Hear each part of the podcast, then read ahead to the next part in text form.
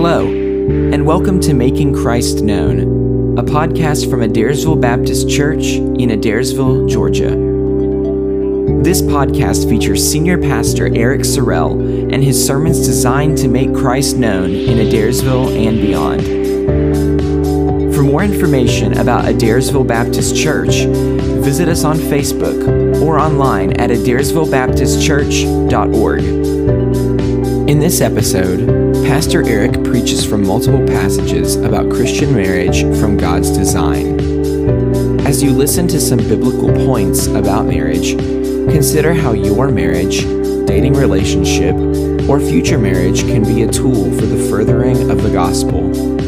A gift from God and a picture of the gospel, marriage should be lived out in ways that honor God.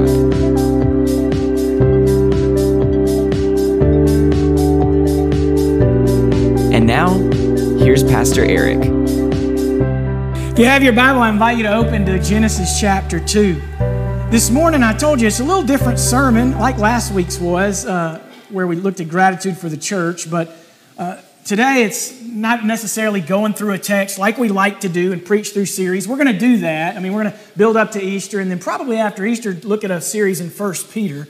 But for this Sunday, we're just going to look at a Christian marriage. What is a biblical marriage? What is the Christian marriage? And, and, a little bit different because we're not going to be taking so much, you know, scripture verse by verse, but just taking it as a whole. You know the Bible and thinking through these things and bringing out some things and saying, this is what a Christian marriage is. But let's start with the institution of marriage in Genesis chapter 2. Let's look at verses 18 through 24. Then the Lord God said, It's not good that the man should be alone right?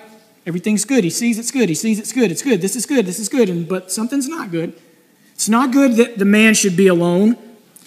I'll make a helper fit for him. So out of the ground, the Lord formed every beast of the field and every bird of the heavens and brought them to the man to see what he would call them. Whatever the man called every living creature, that was its name.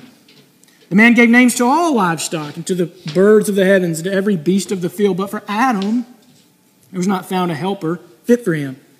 So the Lord God caused a deep sleep to fall upon the man. And while he slept, one of his ribs, uh, while he slept, the Lord took one of his ribs and closed up its place with flesh.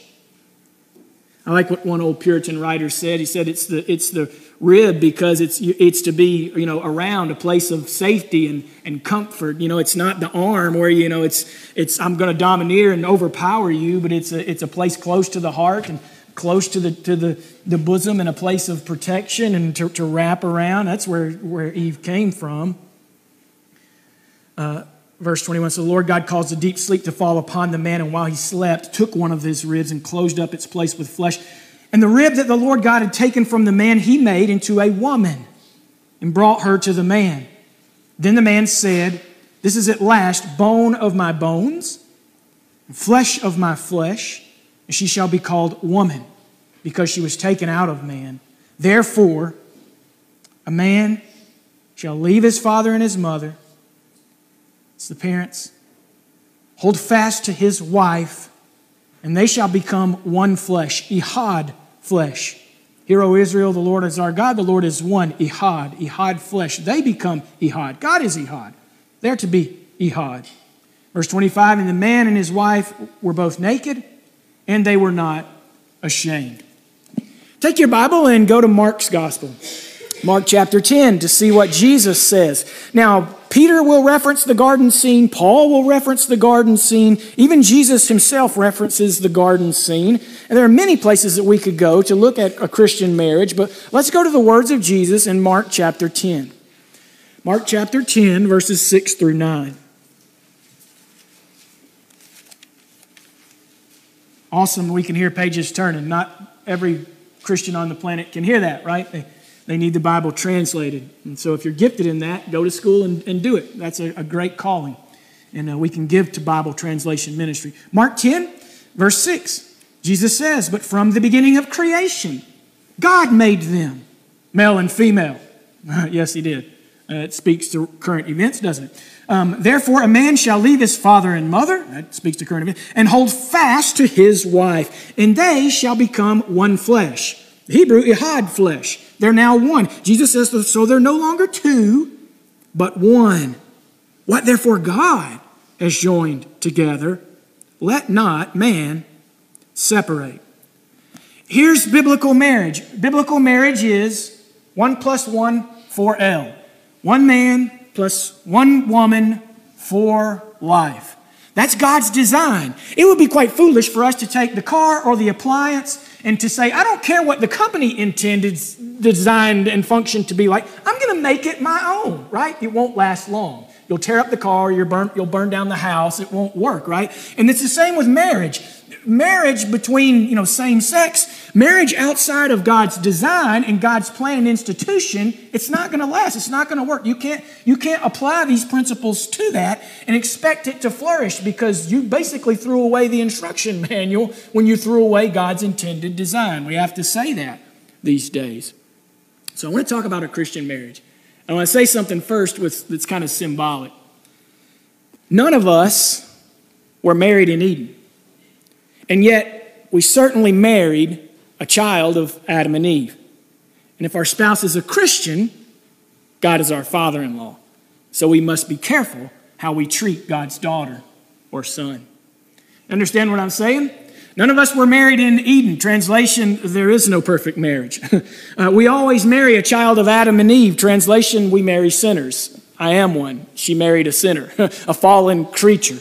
But if we are in Christ, if it is a Christian union, we have to be real careful about how we treat the other person because all of a sudden, when I marry a Madeline and she's in Christ, God becomes my father in law. How would her heavenly father like the way I'm speaking to her, like the way I'm treating her? And so we are hopefully married in Christ. And that makes all the difference. There's a great verse in Hebrews 13, verse 4. You could look at it but maybe this could be our base for today. And it says this Let marriage be held in honor among all. And then he goes on to talk about the, even the marriage bed. But this is what we're doing today. We're, we're holding marriage in honor. We're honoring Christian marriage and a biblical marriage. And so today, 30 points that I have come up with. Like, what in the world? Yes, I know. Exactly.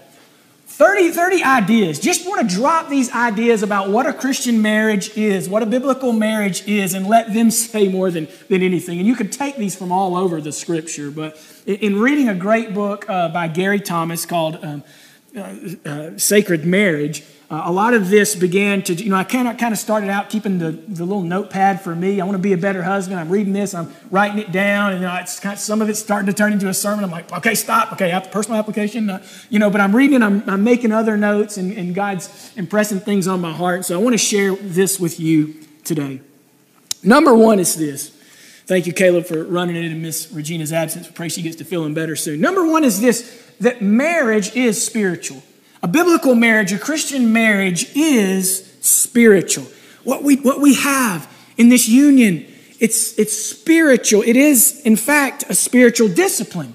It, it should produce in us holiness. It is spiritual. It is to God's glory. You remember 1 Corinthians 10 31. It says, So whether you eat or drink or whatever you do, do all for the glory of God. And John Piper loves that verse and said, you know, that's kind of haunted me because whatever you do, do it for God's glory. For us, all of a sudden marriage becomes something that it's, it's all about God and it's, it's spiritual. It's a spiritual discipline for her, it's a spiritual discipline for me. This is kind of the point of Gary Thomas's book, um, uh, A Sacred Marriage, and um, he's basically shows us so how, how over the course of church history how celibacy has uh, become to come to be viewed as the more spiritual thing. And celibacy is not more spiritual. It's just different. It's different spiritual. Your marriage is spiritual. It is just as spiritual as somebody saying, I'm going into the, you know, this and I'm becoming celibate. And this is spiritual. Number two, marriage is about holiness more than happiness. Amen. And that's the truth that we really see overarching in Scripture that our marriage is more about our holiness than our happiness. The idea that marriage is about happiness is a modern idea, right? They used to, the marriage used to be a, a, forced marriage, and it was more about land, and it was more about some kind of, you know, uh, alliance. And now in our culture, marriage has become this thing about happiness. And although we should be happy, what's the big thing about marriage? It's this: is that marriage is about our holiness, our holiness. First Peter 1, 15 and 16 says, "But as He who called you is holy, you also be holy in all your conduct, since it is written, You shall be holy." for I am holy. So, wouldn't that solve a lot of problems and a lot of issues and a lot of just me sulking when I don't get my way, when I still go, hey, Eric, you know what? It's not about your happiness, it's about your holiness. So, how are you going to let this in marriage produce holiness? Wouldn't that just change us? Change the way we think? Gary Thomas writes this He says, What if God designed marriage to make us holy more than to make us happy? Isn't that why he gave Adam Eve and Eve Adam and, all the great spouses in Scripture to produce not necessarily happiness, but holiness? Number three, we could say all these things the same way. I guess I could condense, but I just wanted to pound it again and again. Number three, this marriage is more about him than about us. Our marriage should be more about him than it is about us. Number four, marriage is pleasing God. What if we took that view, said, you know what, that's the biblical view of marriage. It's not pleasing self, it's not self gratification, it's even not pleasing spouse, but ultimately it's about pleasing God. So, God in the marriage, how can I please you? This might please me, and this might please her, but even she's not the end. I'm not the end. It's God. How can this be pleasing to God? Number five, I think this is related and it's, it's pretty important is this is that marriage is sanctification. Marriage is sanctification. Uh, one great uh, marriage counselor said these words Your spouse will sanctify you.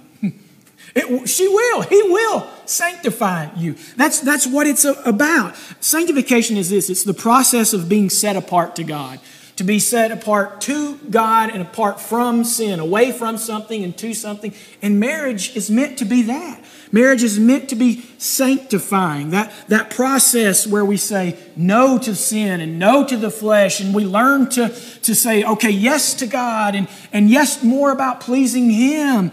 Now, listen, if you're teenagers, this is just good dating advice, right? If you're single, this is good advice, period. If you if you are single again, all of these things can apply as we honor marriage, even in whatever state God's called us to. We, we preach it and we teach it and we say, all right, these are things that, that we can apply and that we can note. Remember 1 Thessalonians 5.23a. Paul says, Now may the God of peace himself sanctify you completely. So, what if that's really what marriage is about?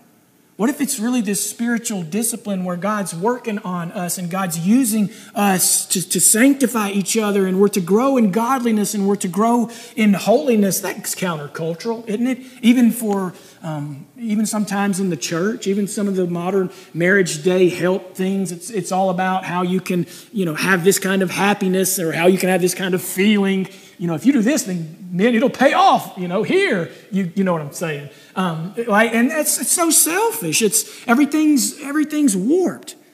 But Christian marriage, biblical marriage, is different. Thank you, Caleb. We'll put the next ones on this on the screen. Number six is this. Of course, you see this in the Bible that, that we have to also remember that marriage is temporary. It's just one part of our life, and it is temporary. You know what? Death makes it temporary. Some of you have had to bury a, a spouse, and that makes it temporary. It ends, right? Even Paul talks about that. When, when, when the spouse dies, he uses it for the illustration of the law. He says, when the spouse dies, you're no longer bound to that person. So you're free again to, to marry. Marriage is, is temporary. One of us will bury the other. It, it, it doesn't last forever. And it's temporary in light of eternity in light of eternity, our state in eternity will be so much different. And Jesus said these words. Remember when the Sadducees came up to him and they, they had problems with the resurrection? They said, Hey, we want to kind of give you a riddle. That's my paraphrase. But he says, You know, this, this man had a wife and then he died. And then so the, the kinsman redeemer took over and he, he married her and then he, he died. And, you know, so basically there were seven different husbands. So whose husband will, uh, you know, she have in eternity? And Jesus said these words, Matthew 22 30. In the resurrection, they neither marry nor are given in marriage. So, what it shows us, although we don't fully know what the kingdom of God is going to be like, it shows us that our, our time in eternity is, is different. We don't marry. We're not given in marriage. We don't recreate and produce others. I mean, eternity is so much different. And so, marriage, this earthly marriage, it's, it's temporary. So, we focus more on the, the eternal things and how this is used to lead us into sanctification. Number seven, marriage is constantly learned. Amen. Nobody's figured it out. It's something that we constantly have to learn. I guess so many times I haven't preached often on marriage because I don't feel like I have any expertise in it. I don't feel like I really even do it well. And how can I talk to it about others? And some of you that have been married 50 or 60 years. But the truth is this is that marriage, no matter how many anniversaries you have, it's something we're constantly learning. J.R. Miller, uh, one of the sort of, you know, Puritan-esque writers of 1894 said this. Wedded happiness is a lesson that must be learned. No two lives brought into this close relation can blend into one without self discipline. Marriage is the beautiful unfolding of many years. It, it, unfolds over many years, and it's something that we constantly have to learn. I'm better, and I've told some of you this, I'm better when I'm doing premarital counseling because it, it, it's preaching to myself and then it forces me to go back home and to try to put it into practice. I'm better. Would you say maybe this week I've been better or the, or the last couple? Have I been a better husband? I'm putting you on the spot. Okay, good. 2000. Yeah. I'm better if I'm reading about it, right? I'm, I'm better if this is constantly before me, if we're trying to learn these things. You too. Think about this. Uh, I thought about you, Andrew and Madison. Uh, some have given this illustration, but, but like two instruments, or like, no, stay two instruments. I'd, I'd warp the illustration. Like two instruments, we have to constantly be retuned to one another, right? Every so often, a guy comes and he retunes this and it, it gets everything back in place. And that's how it is for Madeline and myself, and probably for you and your spouse. We go along, but, but they're okay, we're kind of not, we have to retune Let's get back in, in, you know, calibration. You could think of some other illustration, but marriage is that way. Number eight, marriage is regularly training.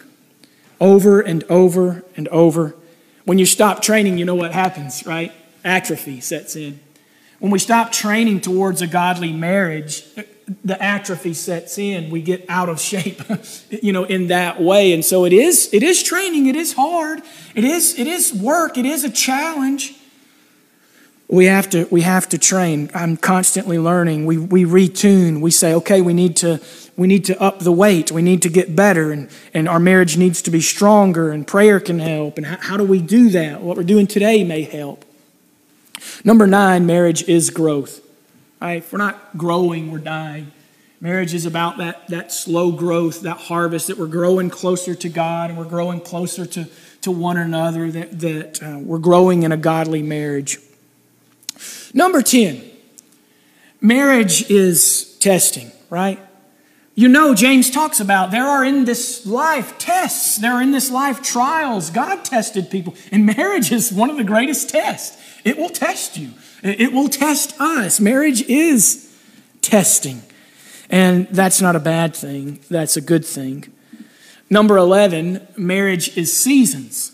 Marriage is stages. The Bible was filled with stages, right? The Jewish calendar, they had these, this beautiful cycle that they go through, and it's almost Passover time again, right? And, and Ecclesiastes says there's a time and place for everything, right? And marriage is that. Marriage is seasons. There are good seasons and there are hard seasons. Amen? Some of you have walked through those. There are good times and there are tough times. There are times that there are stages, right? There's the stage when it's just us, and then there's the stage that when the kiddo gets born, and the st- you're like, ah, this, whoa, I know the stage, right? Sleepless nights. No, it's a blessing, right? Just different. There are stages, and now I'm in that, you know, young high school, middle school stage. Help me, tell me, please. You know, I'm asking. Uh, there's the college stage, then there's the stage of like now we're empty nesters, right? There's the stage, I don't know. You, you know those seasons and stages, but that's what marriage is. There was a great pastor, I don't, was it Bonhoeffer? I told you guys it. I don't know. He said this, said, My wife has been married to five men since we've been married, and all of them are me, right? And that's the same. I don't know. She's been married to like, you know, five, I've told you that before, like five or six different Erics, you know? It's like the Eric before kids, the, you know, the little chubby Eric, the, the runner Eric, the, the youth pastor Eric, the, uh, the uh, uh adult pastor Eric, now the mentally insane pastor.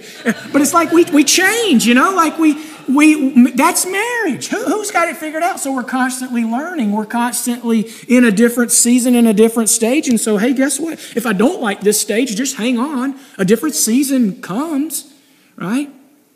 It's doing something. It's sanctifying us. And as we are sanctified, it should, it should change. It should look different.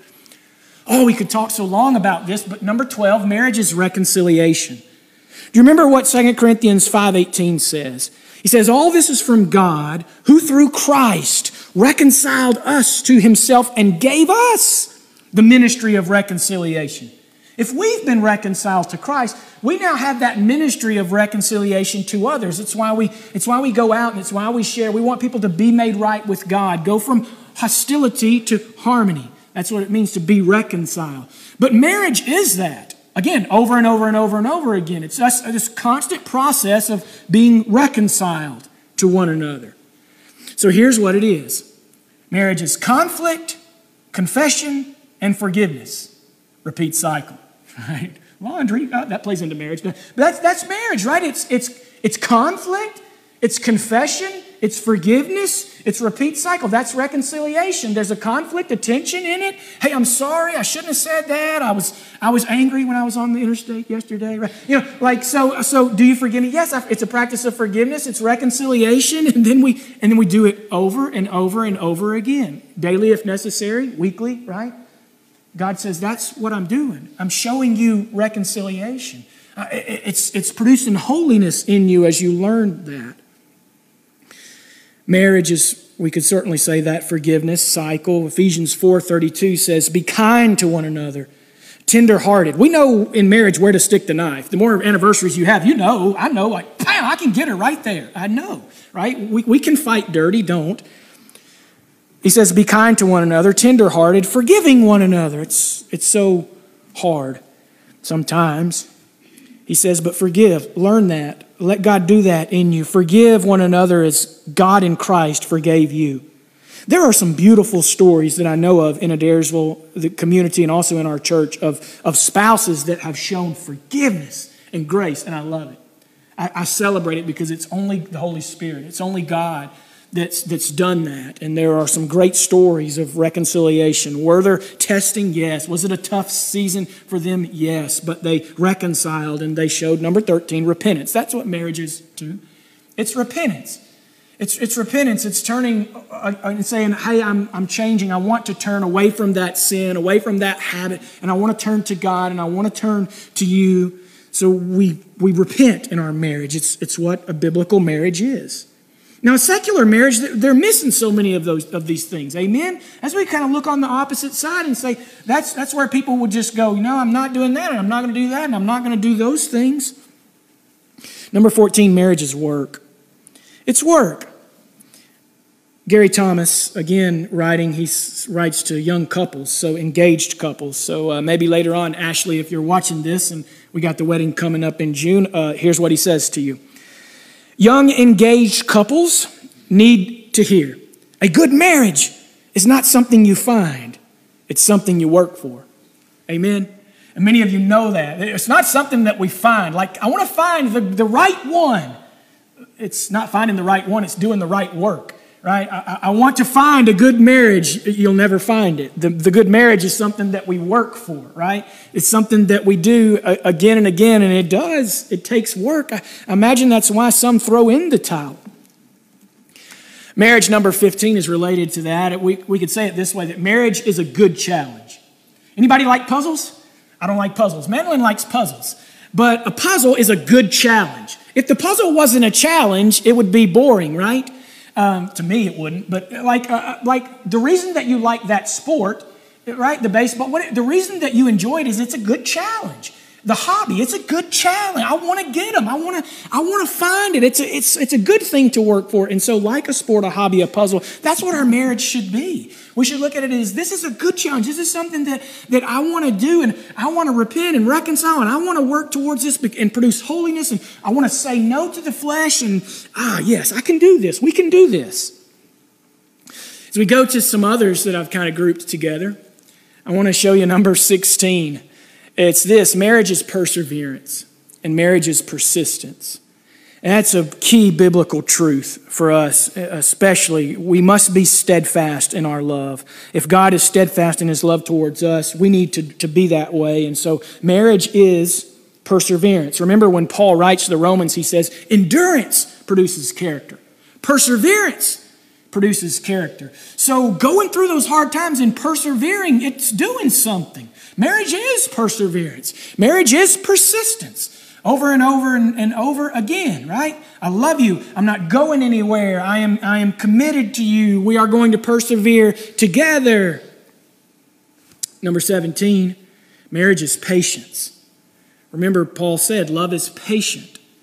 Uh, Paul said this be patient in hardship. So, love is patient. Love is being patient even in the hardship. And so that's what a biblical marriage looks like to, to persevere and abide under and to just be patient, just to long suffer well for our spouse, but for God and God's glory. Number 18, marriage is commitment. Amen? It is commitment. This is key in Scripture. This is key all throughout that it is one man and one woman for life. That's God's original intention, His original design. And so marriage is a promise. And in marriage, we really should learn these two words. They are the two words regardless of. Hey, regardless of, dot, dot, dot, I'm here. Regardless of, dot, dot, dot, I love you. Regardless of the money, the looks, the this, the that, the, the, the, disease, the illness, regardless of the kid, regardless of this, I'm all in. That's perseverance. That's the promise. That's the, the patient. I, I, I need to have that mentality more, right? Of just, of just me, not even just saying it, but yes, saying it, but also just the, you know what, regardless of. Regardless of, I love, regardless of, I'm committed, regardless of this, I'm, it's doing something in me. God, she may never even change, and she may never even, but regardless of all that, God's producing something in me, so I persevere. Tim Keller says this you know, there's some that just, man, you get that, you get in those tough moments, and all of a sudden it's like someone better starts to look like someone better, right? I just, I just man, what if I had someone better? Tim Keller says, the someone better is the spouse you already have. That's the someone better. the someone better, men, is the spouse you already have. Drill it in your head. It's commitment, it's perseverance. The someone better is her. And someone better needs to be me. And if we'll work, God will sanctify us. One writer of the 1600s, great Puritan writer, says this Every wife should be to her husband as Eve was to Adam, a whole world of women.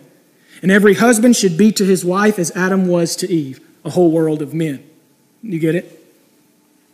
Number 19, marriage is advancing, not retreating. Many retreat and it is not retreating. Marriage is advancing. We are advancing in our marriage. We are not retreating. I'm not retreating. It's not a spouse retreating and pulling back, right? Uh, the, the, kind of the point is this is that marriage is sacred marriage is spiritual it is so much about holiness and if we can start to look at it that way celibacy is not the more spiritual thing marriage is advancing not retreating do you know what's not more spiritual and it's not even biblical is for me to have a celibate heart that's wrong, right? For me to take my heart and to go, now, now I'm going to make that celibate. Now the bad stuff or the, you know, the, this kind of stuff or this kind of stuff, then that we're too, but, but with my heart, I'm going to take my heart and just isolate it and it, it will become, so that's wrong. That's not intimacy, right? So marriage is, is advancing. It's advancing. It's not retreating. Number 20, I like these next few.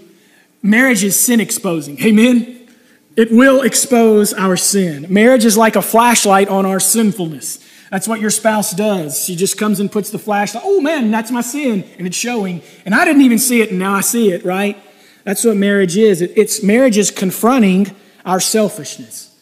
I'm, ah, I didn't, I am selfish. I am. right? And it, it forces me to confront it may be easier to be celibate and locked in, you know, somewhere. One old Puritan writer said something like, "A man is not married, and that's his hell. Another man is, and that's his plague." You know, I mean, but but it, you know, it, it's harder. To, this this is work. This is a hard thing. It's confronting sin. It's confronting selfishness. Number twenty-one, marriage is facing our weaknesses because we see them. We can run from them, and I can try to become a celibate heart, and I don't want to face that weakness. Or we can say, No, I, I, to become I'm going to face that weakness, and spouse, you're going to help me, and we're going to sanctify each other and help. Number 22, marriage is mortification. That means the putting sin to death. The great old terms. You mortify and you vivify. You put to death the flesh, the old man, you vivify the spirit. And that's what marriage is. It's mortification. It's the process of putting sin to death. Remember what the epistles of the New Testament say put off the old self. It says this put to death what is earthly in you. And marriage is meant to help do that if we'll let it. If I'll let it. It's, it's supposed to help me put sin to death. It's a good challenge. Helen Rowland writes these words Marriage is the operation by which a woman's vanity and a man's ego are extracted without anesthetic. it is. It's painful to have our vanity and our ego and our selfishness and all those things extracted, but it is the process, and it's God's design. One couple, uh, Gary and Betsy, write these words One of the best wedding gifts God gave you. Ready for it? What's the best wedding gift God gave? One of the best wedding gifts God gave you was a full length mirror called your spouse. Had there been a card attached, it would have said, Here's to helping you discover what you're really like. That's it. And that's sometimes why we are so embittered against our spouses because that spouse is like the full length mirror that's showing me how ugly I am. Sometimes one has said, maybe if you're dissatisfied in your marriage, maybe it's really some form of self hatred. Where you, where you don't like who you are and what you see. We can change, we can pray, we can, we can ask, we can get help. J.C. Ryle said this marriage is, after all, the union of two sinners and not of two angels. amen and amen. Number 23, marriage's responsibility. It is what we don't enter into lightly. We can't preach that enough in this day and age, in this culture. But marriage is a responsibility, and it's our responsibility to do these things to serve. Serve one another in love. Just practice the one another. Even sacrifice. To even sacrifice, to even die to self to sacrifice. I mean, that, that one, you, wow, like this is, I'll be working on that one in every stage and season of my marriage. To constantly look for ways to serve. I, I want to serve you today. I want to sacrifice even for you. And can we say this, kind of a PS? You're not serving them if you sweep their sin under the rug again and again. Wives, you are not serving him if you are sweeping his sin under the rug and hiding it or not dealing with it and not that's not sanctifying him. That's not helping him. That is we think of a disrespectful wife sometimes as the one that's real verbal and like out like i'm i'm you know real disres you are disrespecting your wife if you become so passive that you are the pushover that you just sweep and, and everything's okay right? That's disrespect you are disrespecting him because you are not helping him produce holiness right? I think, I don't know, some people say, we've never fought a day in our marriage, and I want to go, one, I don't believe that, but maybe okay. But, but if not, why? Like, is it because you've just learned to dismiss sin? Or to hide it, or to sweep it, or to tidy it up? And that doesn't help anybody. It's painful when she extracts my, my vain ego, but that's what I need. Number 24, marriage is legitimate that's a key word. Marriage is legitimate sexual intimacy by design, and it's a beautiful thing. Uh, you need to see Song of Songs for that. Teenagers, God wants you to have sex in marriage. In marriage. One man, one woman, for life. It's not a bad thing. God created sex, and it's a beautiful thing in marriage. He wants it for you in the right place at the right time. There is sexual intimacy that's good. We probably need to teach our youth that more and more. That's why I say it. But because um, they have a warped view of it. But this is what marriage is it's legitimate sexual intimacy. Now, men, if you're looking or women, if you're looking for sexual intimacy, and it happens both ways, sadly, uh, in the community all over, um, it, it, that, that's not sexual intimacy, one. It's like a pseudo thing, but, but uh, it's certainly not legitimate. But marriage is meant to be that. This is the legitimate way. Can I read you one of the best passages on marriage that probably has a lot to do with how marriage is about holiness? And it's that really weird passage of 1 Corinthians 7, where Paul says, Now concerning the matters about which you wrote, it's good for a man not to have sexual relations with a woman. Maybe he's quoting them. Maybe they wrote that. Like, it's good for people to remain celibate. Well, 1 Corinthians 7, uh, 7 chapter, uh, 7th chapter, first verse. Now, concerning the matters about which you wrote, it's good for a man not to have sexual relations with a woman, but because of the temptation to sexual immorality. So it's about holiness. Be- because of the temptation to sexual immorality, each man should have his own wife and each woman her own husband. The husband should give to his wife her conjugal rights and likewise the wife to her husband. For the wife doesn't have authority over her own body, but the husband does. Likewise, the husband doesn't have authority over his own body, but the wife does. Don't deprive one another, right? No, that's not right. Except perhaps by mutual agreement for a limited time so that you can devote yourselves to prayer. But come together again, he says, so that Satan may not tempt you. It's about holiness because of your lack of self control. Now, we could, you could preach that uh, a number of different ways. It's probably not an often preached message, but you kind of see what he's getting at. There's holiness, and this thing is right, and there's a right time and place for that, and it's about serving, but it's also about sacrificing. So it's also about this, this whole mutual part uh, 25. Marriage is about oneness. You, saw that in Genesis. I tried to point it out with the echad. If you've heard me do a wedding, sometimes I interject that. Jesus talks about it. Marriage is oneness, the, the two become echad. And that's the, that's the Hebrew word that the Jew prayed three times a day, that God is echad. And so if we become echad, we are becoming like God. Our marriage is to be God like, it's to point to God. Marriage is oneness that, that beautiful part of two becoming one. 26, uh, I wrote this one more to, to get on me, uh, on my toes, uh, but maybe some of you that have kids, and it's this marriage is to our spouse, not to our kids, right? It's so hard in this day and age where it's like almost like we become married to our kids, right? And we're just like, I'm my kid's Uber driver right? And others have agreed. That's I go from like just one place to another, right? It's like it's like wait, wait, wait. I'm my kids' parents, and I'm not really their friend or their Uber driver, but my marriage is to be to my spouse. That's the one that lasts longer and that's the most important. That's what was created first Adam and Eve, not the kids, right? But it's, it's learned, okay, all right, I'm married to my spouse. And, and to do all those things to spouse first and, and not to kids. And that takes work, right? I'm not, I'm not good at that. Number 27, got to close almost. Number 27, marriage is about honor and esteem. Marriage is about honor. Marriage is about esteem, honoring the other person. Romans 12, 10 says this outdo one another in showing honor. I need to do that more, right? To outdo her in showing honor. And then if we're trying to outdo each other in showing honor, it's just the, the respect and the honor increases, right? To, to honor someone. And someone has said this honor isn't passive, honor has to be expressed right? I can't be like, I'm honoring you. How does that work? Like, Brother Andrew, I'm going to honor you today. Like to honor would mean like words of praise or or a gift or right honor's always expressed. And when I read that, I went, ouch, because that's so hard. Because I like to think I honor my wife, but do but am I honoring her with with with the, in those types of ways? So we don't have time, but go to Peter and Paul's letters when they talk about the roles of husbands and wives. Husbands, love your wives and, and the way they treat. It's all that is all about honor. That's what marriage is, honor and esteem. Esteeming the person. Number 28, uh, marriage is communication.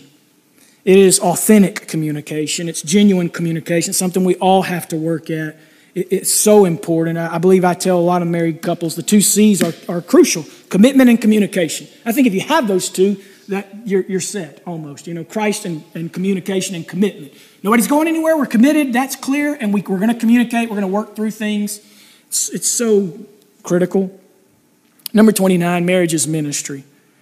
What is ministry? Ministry is meeting needs with love. Anytime you see a need and you meet it with love, you're doing ministry. You can minister to kids here, see a need, you meet it with love, it's ministry. You, see, you can minister to the homeless on the street, you see a need, you, you meet it with love, it's ministry. But marriage is ministry. It's ministry to the other partner, to God's child. Oh, father in law, how am I doing? Am I treating your daughter the right way? I want to meet her needs with love, ministry. But it's also doing those ministry things together, right? A ministry to each other but then marriage becomes a ministry to others. How can you, as a couple, do ministry to your next door neighbor? How can you, as a couple, do ministry in the church? And then, how do you even minister to God? How do you complete the mission that God has given you? Oh, number 30, we close. Marriage is the gospel story. It is a picture of the gospel. It is part of the mission of God for you if, you, if you're called, if God puts you in that marriage relationship. That's God's mission for you. And it's part of that gospel story, that gospel picture. And it all of a sudden becomes part of the Great Commission. We are to be married, number one, for God's glory, but number two, for the Great Commission's sake. We're to be married to say, how can we go and spread the, the gospel? Marriage is the gospel story. I often tell people in marriages, have you got the idea that this is about that? It's what it's really about. Marriage is about the gospel relationship.